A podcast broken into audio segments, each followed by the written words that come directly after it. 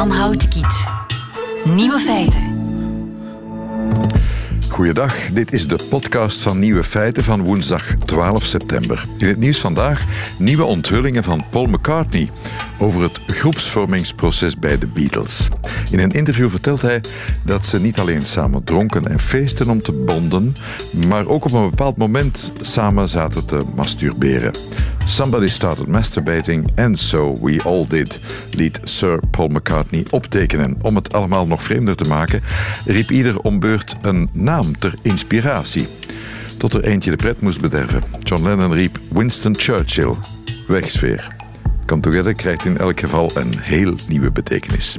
De andere nieuwe feiten in deze podcast. Wat moeten we denken van de laatste State of the Union van Juncker? Spanjaarden maken komaf met hun Franco-verleden. De eigenlijke betekenis van het woord eigenlijk. En de verkiezing van de boom van het jaar. Veel plezier. Nieuwe feiten. Bijzondere dag vandaag, want het was de laatste echte State of the Union van Jean-Claude Juncker. Rob Herbout, goedemiddag. Goedemiddag. Ik zeg de laatste echte, want uh, volgend jaar doet hij er nog wel eentje. Maar dan, dan staat de opvolger al, uh, al klaar te dringen, hè? Ja, volgend jaar zal het dan eerder een afscheidsspeech zijn en terugblikken op uh, wat hij de voorbije vijf jaar verwezenlijkt heeft en, en wat niet, zo zijn, zijn critici dan zeggen natuurlijk. En dit was de vraag waarmee hij vanmorgen opende. Mesdames et messieurs les députés, quel est l'état de l'Union européenne aujourd'hui, en 2018 Het was de openingsvraag. Wat, wat was het antwoord? Is het goed gesteld met de Europese Unie volgens Juncker? Uh, volgens hem beter dan, uh, dan in het verleden. Hij wees op uh, dat er weer economische groei was, dat er 12 miljoen jobs zijn bijgekomen, meer dan het inwonersaantal van België. Maar hij wees ook wel op een aantal dingen die, die niet goed lopen, zoals de hele discussie rond migratie bijvoorbeeld. Dat was inderdaad, want dat was het, het aangekondigde plan dat hij zou bekendmaken dat die die grens, uh, dat grensagentschap uh, met 10, tot naar 10.000 man zou worden opgetrokken en dat kost wel behoorlijk wat. Nu was het een, maakte hij een inventaris van wat hij in zijn legislatuur gerealiseerd heeft?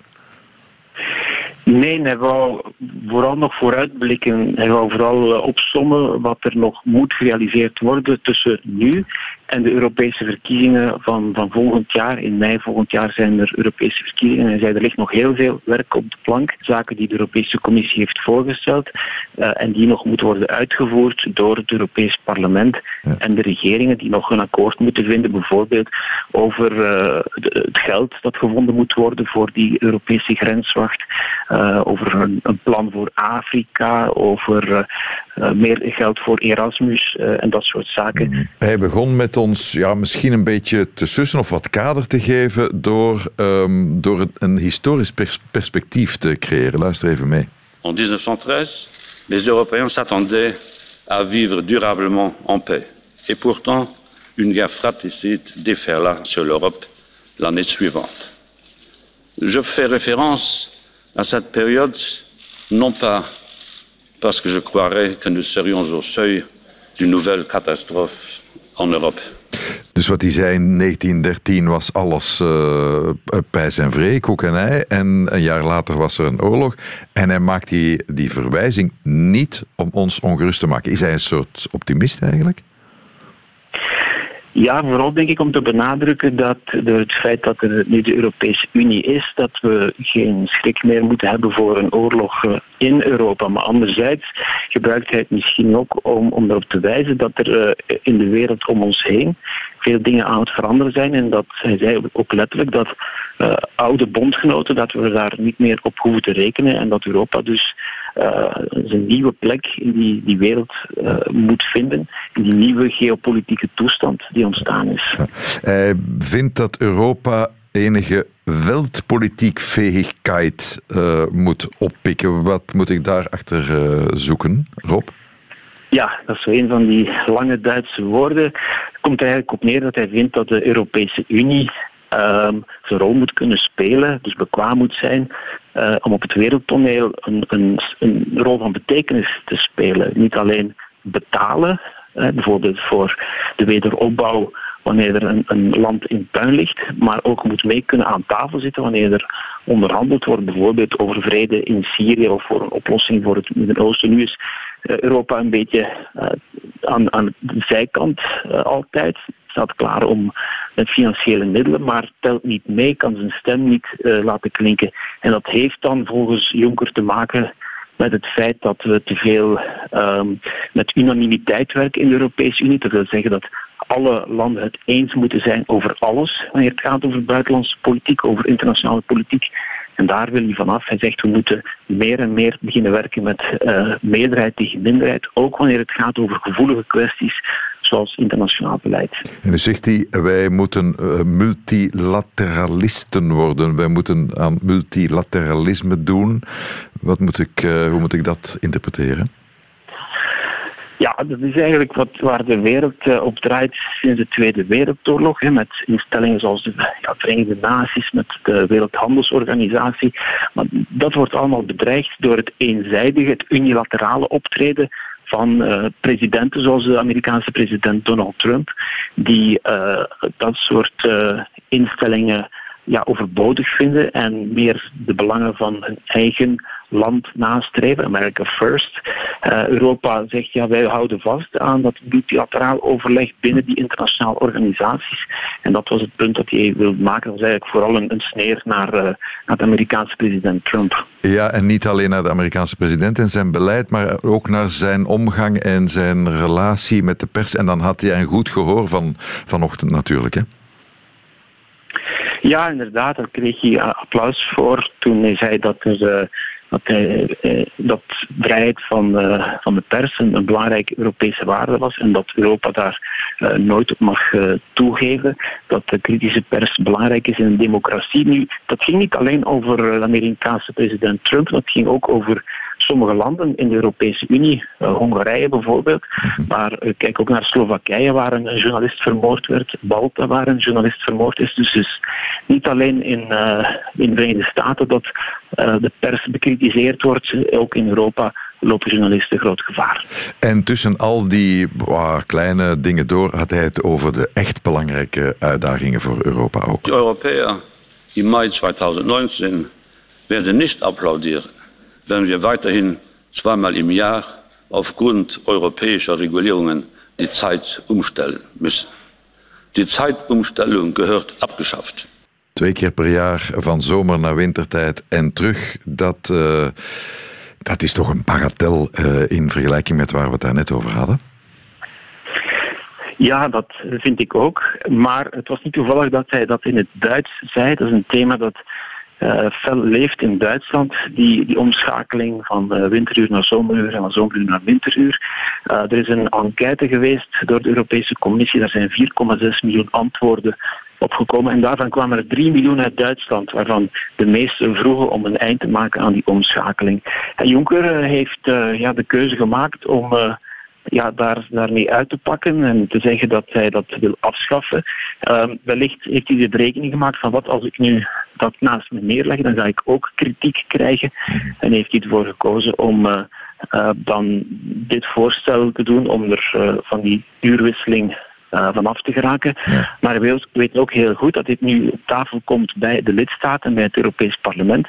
En dat zij nu die moeilijke vraag moeten beantwoorden: blijven op het winteruur of blijven op het zomeruur? Dat is niet zo eenvoudig en daar lopen de meningen ook uh, heel veel over uiteen. Okay. Je hebt straks een afspraak met hem, wat ga je hem vragen? Wel, ik moet het nog bekijken. Het is een interview dat we doen samen met de NOS-collega's. Uh, maar vermoedelijk uh, gaan we toch een beetje doorvragen over die situatie in Hongarije en meer in het algemeen over ja, of er geen, geen uh, kloof aan het ontstaan is tussen Oost- en West-Europa op het gebied van respect voor de rechtsstaat, voor Europese waarden en, en of het geen bedreiging is voor de eenheid van de Europese Unie. Leg hem nog maar eens goed op de rooster. Het is de laatste keer dat je het kunt doen. Rob Herbout, succes daarbij. Dankjewel. Nieuwe feiten. Van Houten. In Spanje is de premier Pedro Sánchez in gesprek over de begroting van volgend jaar met de Podemos-leider Pablo Iglesias. En dan komt Billy El Nino ter sprake. Sven Tuitus, goedemiddag. Goedemiddag. Uh, dus tijdens die gesprekken over een begroting voor volgend jaar gaat het over Billy El Nino, een oud politieofficier, die vier medailles zou kwijtraken. Wat komt dat doen in een uh, discussie over een budget? Wel, dat is een, eh, een, een, eh, ingewikkeld verhaal. Het komt er eigenlijk op neer dat uh, Sanchez, de president of de premier van Spanje, alleen maar kan regeren met de steun van Podemos. Mhm. En Podemos is een partij die al jarenlang probeert uh, iets aan te doen aan het uh, historisch geheugen van Spanje. Dus zaken zoals de repressie of de dictatuur van Franco, dat zijn zaken die voor hen heel gevoelig liggen. Dus ze willen afrekenen met dat verleden? Zij willen afrekenen met dat verleden. En de laatste maanden heeft dus uh, Pablo Iglesias herhaaldelijk verwezen naar die periode. En heeft hij bijvoorbeeld in het uh, Spaans parlement uh, getuigenissen hoog gelezen van mensen die dus gefolterd zijn door die politieinspecteur. En hij heeft gezegd, voor ons is het hoog tijd, 40 jaar na de dood van Franca, dat mensen zoals Billy El Nino veroordeeld worden. En dat was dus een van zijn punten. Hij heeft gezegd, wij gaan akkoord met het, uh, het budget van 2019. Maar we moeten iets doen aan een hele reeks zaken. En een van die zaken waar we dus niet over willen uh, discussiëren is die medailles moeten afgenomen worden van die Billy El Nino. Dat moet een voorbeeld zijn.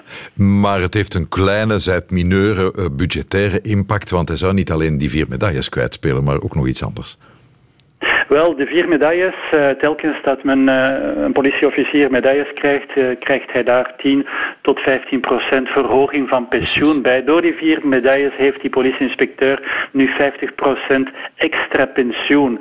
En dus met het kwijt medailles zou dus een deel van zijn pensioen kwijtraken. Waarom heet hij Billy El Nino, die Antonio González Pacheco? Hij heet Billy El Nino omdat hij tijdens zijn schijnexecuties, eh, dat was een van zijn specialiteiten, uh, net zoals Billy El Nino uh, zijn pistool rond de vinger draaide. En dat was dus een van zijn manieren om dus indruk te maken op zijn slachtoffers. Mhm. En daarom kreeg hij dus die bijnaam Billy El Nino. Hij was ook heel fier over zijn werk. En bij het aftroeven van mensen zei hij, ja, je kan fier zijn, je bent afgetroefd door Billy El Nino. Dus oh, ja. dat is een van de politie-inspecteur die er prat op ging en zich ook bekendbaar maakte. Ja. Zou je nu de eerste zijn die, uh, want het, is allemaal, het moet allemaal nog gerealiseerd worden, zou je de eerste zijn die ja, berecht wordt en, en voordelen zal verliezen? Is hij de, de echte eerste? Dat zou inderdaad de eerste persoon zijn die dus uh, berecht wordt. We mogen niet vergeten dat er al zeven slachtoffers van die man uh, dus een klacht hebben ingediend bij het uh, gerecht, het Spaanse gerecht. Geen enkele van die klacht is ontvankelijk verklaard, omdat dit te maken heeft met een soort van amnestie die ja. afgesproken werd na de dood van Franco. De deal was hè, van het regime, we gaan naar een democratie op voorwaarde ja. dat er niemand veroordeeld wordt. Dat is allemaal heel lang geleden, hè? die wet dateert uit 1977. 1970 en 30 jaar later, dus nu 11 jaar geleden, kwam er toch een wet op de historische herinnering van Spanje, die toch onderzoek naar die oorlogsmisdaden mogelijk maakte. Ja, dat is een wet, maar die wet is eigenlijk maar gedeeltelijk toegepast. Een van die zaken, een van die punten van die wet was dat er dus uh, werk moest gemaakt worden van het opgraven van mensen die uh, begraven werden in massagraven, mensen die dus geëxecuteerd zijn. We spreken hier over meer dan 100.000 personen. Er zijn maar 2000 mensen opgegraven.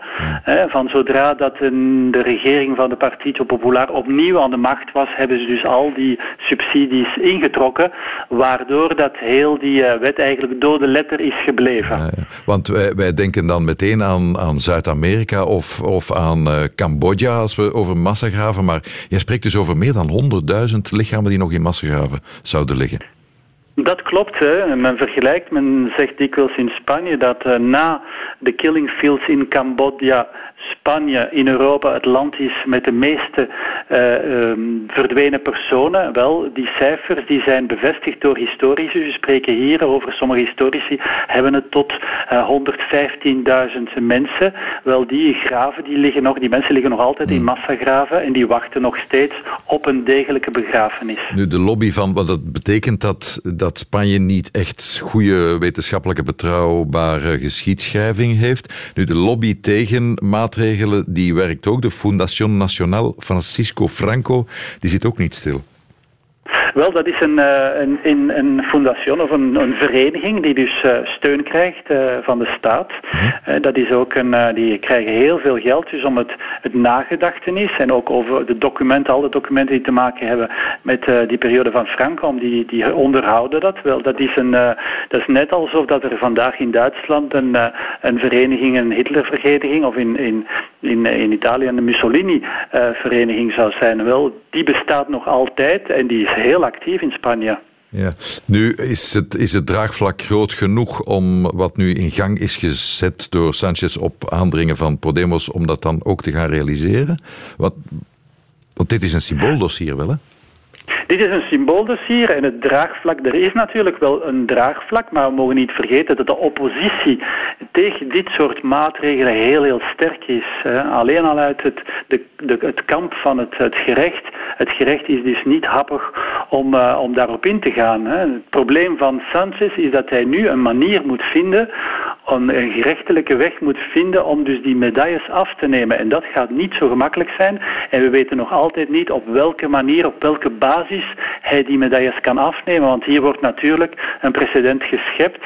En, uh, en vooral het gerecht is bang dat er nu een hele reeks van die zaken naar boven gaan komen. En dat is natuurlijk iets wat niet afgesproken was tijdens die transitieperiode. En dat kan natuurlijk heel ver gaan. Het begint bij een, een, eh, een politieinspecteur, maar het gaat natuurlijk, uh, het kan gaan tot hele families die dus tijdens die Franco-periode uh, dus uh, ja. gestolen hebben of bepaalde zaken hebben gedaan. Dus er kan heel veel aan het licht hebben komen. En er zijn heel veel mensen in Spanje die liever willen dat dat allemaal uh, ja, in, in de schaduw blijft. Ja, maar die transitieperiode is ondertussen ook bijna 40 jaar geleden. Dus het zou wel eens mogen dat Spanje evolueert. hoe zeg je in het Spaans koffiedik kijken, Sven? Oeh, daar is geen vertaling voor. Uh, koffiedik kijken, ja, dat is uh, Doe een poging. iets dat, Mirar, iets dat Mirar los pozos de café. dat, uh, dat heb ik nog niet gehoord. Dan zou ik eigenlijk moeten opzoeken wat de goede, de goede, de goede vertaling zou zijn. Maar in ieder geval, uh, in Spanje zou men zeggen, esto es muy complicado. ja, maar gelukkig hebben we uh, de Barcelona Gypsy Balkans die Gallo Rojo, Gallo Negra hebben gezongen. Dat was zo wat het lied van de studentenbetogingen tegen Franco destijds. En daar gaan we nu naar luisteren. Sven Tuiters, dankjewel. Graag gedaan. Radio 1. Nieuwe feiten. Ergert u zich af en toe ook wel eens als iemand een bepaald woord te veel in de mond neemt? En als het dan eigenlijk is, dan hebben we eigenlijk een probleem. En is het moment om Geertje van Bergen ter hulp te roepen. Geertje van Bergen, goedemiddag. Goedemiddag. Psycholinguist aan het Max Planck Instituut voor Psycholinguïstiek in Nijmegen. Dat uh, treft dat u psycholinguist bent en aan een instituut voor psycholinguïstiek terechtkomt. Ja, kijk de hand. En dan, ja, en dan moet je, dan moet je onderzoeksmateriaal uh, gaan verzamelen. En samen met Hans-Rutger Bosker heeft u een heel onderzoek gepubliceerd in de Journal of Memory and Language uh, vorige week. En daar heeft u het woordje eigenlijk tegen het licht gehouden. om, om om te begrijpen waarom gebruiken we dat eigenlijk zo vaak. U voelt dat ik er een, beetje, ja, dat ik er een beetje een schepje bovenop doe. Wat is er? Ja. Waarom gebruiken we dat toch zoveel? Nou, uh, uh, we zeggen nooit iets voor niks. Dat, uh, dat was het uitgangspunt van deze studie. Dat is niet dus... waar, hè? Jawel hoor. Och. En alles wat we zeggen heeft op de een of andere manier een functie in taalgebruik. Maar laat me nu een wilde, een wilde gok doen, die eigenlijk is een moment dat we wat willen temporiseren, wat tijd willen winnen, om te zeggen wat we echt te zeggen hebben. Nee? Uh, ja, zo, zoals uh, stopwoordjes uh, ja. worden die ook wel vaker genoemd. Hè? Ja, dit wordt over eigenlijk ook vaak gezegd. Ik heb zoiets van, bijvoorbeeld. Oh ja, nou dat, dat zou één een van de mogelijke gevolgen kunnen zijn van zo'n woord gebruiken. Maar uh, wat mij betreft zit daar wel wat meer achter dan alleen maar tijdrekken. Ja. Uh, waar wij naar hebben gekeken is uh, de hypothese dat je met eigenlijk iemand waarschuwt voor let op, ik ga zo meteen iets zeggen dat je niet aanziet komen. Oké, een, Dat is het verrassing. idee dat We hebben onderzocht. Ja, precies. Eigenlijk kondigt een verrassingsaanval aan. En daardoor is de verrassing al een beetje weg natuurlijk. Ja, precies. Je bereidt iemand eh, in zekere zin voor op eh, het verwerken van iets, iets onvoorspelbaars of iets onverwachts. Dus daardoor is het... En daar, en- hebben- ja, daar heeft ons eh, taalverwerkingssysteem veel baat bij. Ja. Want het, dus het eh, is in, informatie die voorspelbaar is, die is gemakkelijker te verwerken dan informatie die onvoorspelbaar is. En door iemand alvast te waarschuwen, er komt zo meteen iets dat je niet aan ziet komen, maak je het voor de luisteraar wat gemakkelijker om, om die nieuwe informatie eh, te verwerken. ja, de, is schok komt minder hard aan omdat je het woordje eigenlijk hebt gebruikt. Dus het is eigenlijk de, het- de tegenhanger van inderdaad. Precies. Of inderdaad, zou ik ook kunnen antwoorden. Ja, dat zouden we kunnen doen als we het spel helemaal zouden spelen. Ehm, want Ja, dat, heb je, dat heb je dus die proefpersonen laten doen. Je hebt hen een zin gegeven en dan heb je op een gegeven moment inderdaad gezegd en hen laten aanvullen. Hè? Ja, nou, ja, ongeveer. Ik heb mensen naar eh, kleine gesprekjes laten luisteren.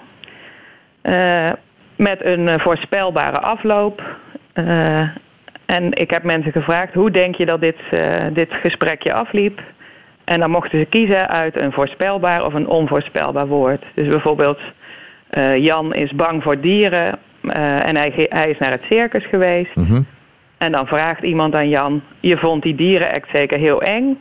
En dan eh, antwoordt Jan: Ik schrok heel erg van de rondrennende. En dan mochten mensen kiezen om eh, die zin af te maken met leeuw. Ja. Dus een voorspelbaar eh, item. Een clown, eh, niet voorspelbaar, maar wel gerelateerd aan circus. En twee eh, totaal ongerelateerde items, Mhm. die verder niet, eh, niet relevant waren voor proefpersonen en ook niet werden gebruikt. Toen hebben we het heel erg in de zin, dus ik schrok heel erg, vervangen door inderdaad of door eigenlijk. Mhm. En ondertussen hebben we gekeken waar de aandacht van, van onze proefpersonen naartoe ging tijdens het luisteren naar dit gesprekje. Ja. Dat je meten door middel van eh, eye tracking met oogbewegingen. Toen zagen we, zodra mensen het woord inderdaad horen, hadden ze geen enkele aandacht meer voor de onvoorspelbare optie. Dus ging alle aandacht uit naar die leeuw, zo voorspelbaar mogelijk. Precies. In het geval van eigenlijk gingen mensen juist wegkijken bij die leeuw en op zoek naar een alternatieve interpretatie. Dus daar kwam de clown ineens in beeld. Dus hier komt En hij. dit gebeurt eigenlijk allemaal, Ja. ja, ja zodra je ook maar eh, iets van dat woord hoort. Je weet nog niet waar het naartoe gaat, maar je, je verandert je voorspellende gedrag in Precies. die zin. Eh, Geertje, want dit woord eh, duikt elk jaar weer op in de te schrappen woorden. hè. Weg met dat woord, dan is die Ja. eigenlijk als, als vermeende stoplap. Maar wat je nu eigenlijk zegt, is dat, we, dat die eigenlijk wel een betekenis, wel een zin heeft, dat we die dus maar beter bijhouden. Zeker. Ik zou graag een lans breken voor eigenlijk. En laten we daar alsjeblieft nooit meer tegenkomen in die, in die lijstjes. Die is bij deze gebroken en meestal is dat einde van het jaar, dus die eigenlijk moet er eh, eigenlijk uit. Geertje van Bergen, Precies. psycholinguïst, laten we eh, ondertussen misschien de lof nog eens zingen van die eigenlijk met een montage van anderhalve minuut. Dankjewel Geertje van Bergen. Joep, dank je. Wat is het eigenlijk precies volgens u? Eigenlijk om, het gaat erover dat je je verlegenheid moet wegstoppen en onzekerheden weg moet laten en gewoon ervoor moet gaan. Dus dat is, dat is ook eigenlijk vanuit mezelf geschreven. En, eh, En sindsdien zijn eigenlijk de diepere oorzaken daarvan, die zijn niet weggenomen. Ja, er is eigenlijk, die oplossing is helemaal niet zo ingewikkeld niet. Nou ja, omdat, omdat het probleem eigenlijk niet zo groot is, denk ik. Dat is een van de belangrijkste redenen. Maar dat zit hem in die mentaliteit wat ik eigenlijk heb meegekregen door altijd te moeten, omhoog te moeten knokken. En die zegt ook nog eens dat, dat mannen er eigenlijk zelf niet zoveel aan kunnen doen omdat ze het zich niet bewust zijn. Ja, weet je, dat is eigenlijk gewoon een prachtig bewijs. Dat we zeven jaar na dato eigenlijk gewoon nog steeds in de ontkenningsfase zitten. Terwijl eigenlijk elementair is dat je aan het praten bent. Je hebt een verhaal. Dus dan zit je eigenlijk al, al midden in, in de materie. En wat mij het meest verbaasde is eigenlijk... Is wetenschappelijk bewezen dat vrouwen eigenlijk een soort mislukte mannen zijn? En dat gaat eigenlijk ja, de- over lust. eigenlijk een model wat heel bekend is. En dan, Ja. en dan tekent zij eigenlijk iets met vleugeltjes. Ik denk eigenlijk dat haar, haar signatuur is een vagina met vleugeltjes. Ja. Als je daar heel erg op gaat inzoomen en je gaat echt op macroniveau kijken, dan zie je eigenlijk een klein pikkie. En in die zin is hij eigenlijk de volmaakte mens. Waardoor het eigenlijk ondraaglijk is. Ja, ik heb daar eigenlijk niet zo heel veel aan toe te voegen. Dat is eigenlijk het enige. Ja, nee, dit is ook eigenlijk al Genoeg hoor, voor mij.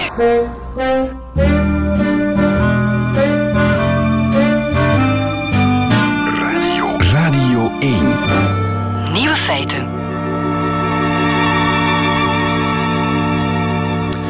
Of als u echt niks te doen heeft, dan kunt u meteen ook gaan stemmen. Uh, en dat kan nog tot 10 oktober, dus nog een pak langer.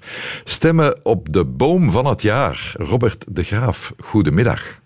Goedemiddag. Wie verzint zoiets? De boom van het jaar, Robert? De Boom van het Jaar is een wedstrijd die uh, komt uit uh, de stichting waar ik voor werk. De Stichting Behoud Natuur en Leefmilieu Vlaanderen. En wij werken samen met een zestal partners. En we worden uh, daardoor financieel ondersteund door het Bayer Latour Fonds. En samen wij gaan wij op zoek naar de mooiste boom van Vlaanderen. En de hoofdschuldige is de European Landowners Organization. Dus mensen die... Nee, nee, nee dat, is, dat is, ik werk daar part-time voor. Maar anderszins werk ik voor de Stichting Behoud Natuur en Leefmilieu okay. Vlaanderen. SBNL. En ja. uh, die is leidend in deze wedstrijd. Oké. Okay. En uh, dit is, als ik het goed begrijp, dit is de eerste keer dat we zoiets in Vlaanderen gaan doen, hè? Uh, nee, dit is al de derde editie dat, uh, dat, dat in Vlaanderen gebeurt. Oké, okay, je moet mij echt helemaal bijpraten. Want het, is, uh, het gaat volgens een soort roulementsysteem. Heb ik, heb ik dat dan goed begrepen? Hopelijk dat het een Klopt. jaar Wallonië en een jaar een soort drieslagstelsel eigenlijk. Dat klopt. Uh, we zijn inmiddels vijf jaar geleden dus begonnen met de eerste keer in Vlaanderen. Toen had de nagelboom in Voeren gewonnen. Toen is daarna naar Wallonië gegaan. Uh, toen weer terug naar Vlaanderen. Uh, vorig jaar was het in Wallonië en nu zijn we weer in Vlaanderen op zoek. En wie heeft vorig jaar gewonnen? De, vorig jaar was de winnaar de, um, was in Wallonië. Ik moet dan even op zoek naar ik zal de... Het je zeggen, ik zal het je zeggen, Robert. Le tilleul du vieux pays. Du vieux pays, ja. denk ik, moet dat zijn. Een linde, lindeboom dus. Ja, de, de linde in... Uh, precies. Waar moet, een boom, boom, waar moet een boom aan voldoen om uh, verkozen te kunnen worden? Uh, en de boom moet voldoen eigenlijk aan twee criteria. We zijn ten eerste zijn we op zoek naar een boom met een mooi verhaal erachter. Um, wij denken dat iedereen, en zeker in dorpen en gemeentes, kent men bomen met een, met een historie, met een geschiedenis, met een mooi verhaal. Uh, dat vinden we eigenlijk het belangrijkste. En natuurlijk daarbij, wij kijken natuurlijk ook naar, is het een mooie boom? En moet de boom um, uit de streek komen, enfin, om het nu in andere termen te zeggen mag... Mag de boom, Robert, een migratieachtergrond hebben? Uh, de boom mag een migratieachtergrond hebben. We hoeven niet alleen maar lokaal specifieke bomen te hebben. Uh, zolang het een goed verhaal is en zolang hij er mooi bij staat, maakt het ons niet uit of het echt een, een, authentieke streekboom is of een wat nieuwere binnenkomst. Uh, ze moeten dus, want het is de Bayer Latour boom van het jaar 2018 wedstrijd, gaat dus ombeurten naar Wallonië. Dit jaar is het de beurt aan Vlaanderen. En jullie werken met een ja, longlist, niet zo enorm longlist. Er zijn zes genomineerden, hè? Uh, er zijn inderdaad zes genomineerden. We hebben uit iedere provincie hebben we uh, één genomineerde. Uh -huh. um, en daar mogen, mag nu iedereen en heel Vlaanderen mag daar uh, nu een keuze uitmaken welke zij te vinden. Ja, ik probeer even te tellen. Ik kom, ik kom maar aan vijf Vlaamse provincies, Robert. Ja, er zijn vijf Vlaamse provincies, maar we tellen Brussel ook mee. Oké, okay, dat is een provincie bij deze. Ja. uh, in Antwerpen is dat de Rode Beuk van Beersen. Een boom van, uh, hou je vast, maar er zijn er nog straffere, van 150 jaar oud, omtrek 4 meter. Um, waar, waar staat die nogal centraal? Of, uh, die staat inderdaad mooi centraal. Die staat in een historisch parkje in de Groene Long, in het hart van de gemeente Beersten, vlakbij de, de gemeentekerk. Mhm. Um, en die staat in een hele mooie omgeving. En die is een, een lang geleden aangelegd, ook als park, om, nou ja, om daar de, de, de, de bevolking uh, beleid, beleid te maken. Ja. Um, maar nu wil de, de, de huidige gemeente wil daar een, met een bouwproject wil dat, dat park wat kleiner maken. En de, de, de mensen die hem in hebben gediend, dat is Hart voor het Park. Ja. Um, dat is een lokale vereniging. En die willen er eigenlijk voor zorgen dat die boom een goede omgeving blijft houden en dat die ook blijft staan. Want bomen kunnen soms uh, geweldige pain in the ass zijn. Uh, excuseer me het beeld. Uh, bomen kunnen te dicht bij de weg staan. Bomen kunnen per ongeluk gerooid worden. Bomen kunnen licht wegnemen. Bomen kunnen ook voor een boel ellende zorgen. Hè? Natuurlijk. Ik bedoel, wij, zijn, wij, zijn er niet voor, wij, zijn- er niet voor en wij zeggen ook niet dat alle bomen altijd overal voor bomen moeten blijven staan. Maar we zeggen wel dat als het mooie bomen zijn met die oud zijn met een goed verhaal, dat er wel een goede reden voor zijn als het gekapt moet worden. De Cesarboom in Looreningen, dat is een taxus die, is, die prijkt ook op de lijst. En die heeft eh, heel veel verenigingen daar in Looreningen al eh, geïnspireerd bij het zoeken van een naam. Ja, zeker. Eh, onder andere de, de wielertoeristenclub, die heet Julius Caesar. De lokale dartsvereniging heet de Caesar Pickers. En de damesvolleybalclub heet ook de Caesari Caesarinen. Dus die, die, dat is niet alleen een oude boom, maar dat laat ook zien dat zo'n boom dus echt leeft nu nog bij de lokale bevolking. En dat willen we graag zien. En dan is er nog eentje in Oost-Vlaanderen, dat is de plataan van Wippelgem. Eh, dan hebben we er ook nog eentje in Limburg, de rode beuk in Lumme, de Onze Lieve Vrouwenboom, die toch voor meer dan vier meter omtrek gaat. En dan hebben we denk ik de ouderdomsdeken van de hele club, dat is de Josephine-eik, de zomereik in het Jacques Brel-park hier in Brussel. Hè? Ja, precies. 300 jaar, eh, dat is de oudste van Brussel en meteen ook de grootste in zijn soort, want meer dan zes meter omtrek. Hè? Ja, een, een enorm grote boom staat. Ook in een, een prachtig openbaar park in het eh, Jacques Brel Park in Vorst. Mhm. Eh, daar kan iedereen naartoe. Die kan hem ook gaan zien. Eh, dat is ook, ik bedoel, ik, zoals je kunt begrijpen mag ik geen voorkeur hebben. Nee, maar nee, het, zijn, nee, Het, het, is- het zijn prachtige bomen. Nog heel kort, Robert, wat hangt er voor de boom aan vast? Krijgt hij een plaquette, een snoeibeurt, een yellow ribbon? Eh, die krijgt in ieder geval wordt er een, een, een groot feest omheen georganiseerd eh, als we weten wie de winnaar wordt. Eh, en verder zijn we nog in onderhandeling met een aantal boomverzorgers dat hij ook een, een, een, een beurt krijgt waar hij behoefte aan heeft. Als de boom gesnoeid moet worden, dan wordt hij gesnoeid. En als er iets anders gedaan moet worden, dan doen we dat voor De boom zal een beurt krijgen. Hij is nu al zich aan het vergenoegen. Robert de Graaf, coördinator van de verkiezing Boom van het Jaar. Dank u wel. Hè. Heel erg bedankt. Dan blijft je toch verbazen. En hopelijk verbaast deze mens ons ook. Ik ben er zeker van. Bas Birker. Nieuwe feiten. Middagjournaal. Liefste landgenoten. Mijn lief en ik maken niet zo heel vaak ruzie. Wij tolereren elkaar. We hebben het mokken op elkaars nuk al een tijdje opgegeven en zo nu en dan durf ik wel eens spreken van onvoorwaardelijke liefde. Anders was een van ons twee al lang vrij onder voorwaarden. Bovendien hebben we geen einddatum afgesproken voor onze relatie en dus is het moeilijk uitrekenen hoeveel een derde daarvan is. De wet Lejeune geldt pas als je je echt misdragen hebt. Als we ruzie maken zijn er twee mogelijkheden. Of er is een groot probleem, in dat geval ben ik meestal de schuldige, of er is een klein probleem. In dat geval is mijn lief meestal de schuldige en is het haar tactiek om van iets kleins alsnog iets groots te maken. Waardoor ik weer automatisch de schuldige ben. De inrichting van het huis is een terugkerende bron van oneenigheid. Zij wil het volzetten met onzinnige decoratie, want dat is gezellig. Ik houd het het liefst zo ruim en leeg mogelijk. Een bijzettafel dient om je glas op te zetten, niet om een toren van prespapiers, plastic planten en potpourri op te bouwen. Ik wil mijn glas kwijt, geen meerderheidsbelang in de casa. De discussie van deze week is een wasmand. Zij willen graag één in een zacht natuurlijk materiaal om tegenwicht te bieden aan de harde texturen in de badkamer en tegelijkertijd de link te houden met het bamboe van de handdoekenkast. Ik wil een mand voor de was. Tijdens een bezoekje aan woonwinkel 74 viel me lief haar oog op een prima exemplaar. Op één detail na.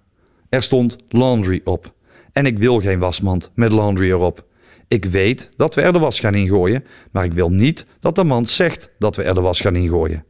Als ik er panini-stickers en slachtafval in wil smijten, dan mag ik dat gewoon. En liefst zonder dat ik dan de was moet gaan zoeken in een mand met slachtafval erop. Ik wil geen wasmand met laundry erop, geen pastabord met pasta erop en geen theedoos met thee erop. Ik weet hoe theezakjes eruit zien en die verrekte dozen hebben een glazen deksel. Zoals altijd werd het compromis in de winkel gezocht door onze vierjarige dochter. Maar papa, als je dat woordje niet wil zien, dan draai hem toch gewoon om.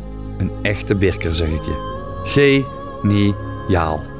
En zo keerde de rust weer terug in ons huis. Of toch zeker tot ik erachter ben wie er macaroni in de rijstpot, rijst in de bloembus en bloem in de macaronipot heeft gestopt. Ik heb toch potdomme niet voor niks op elke bus geschreven wat erin hoort.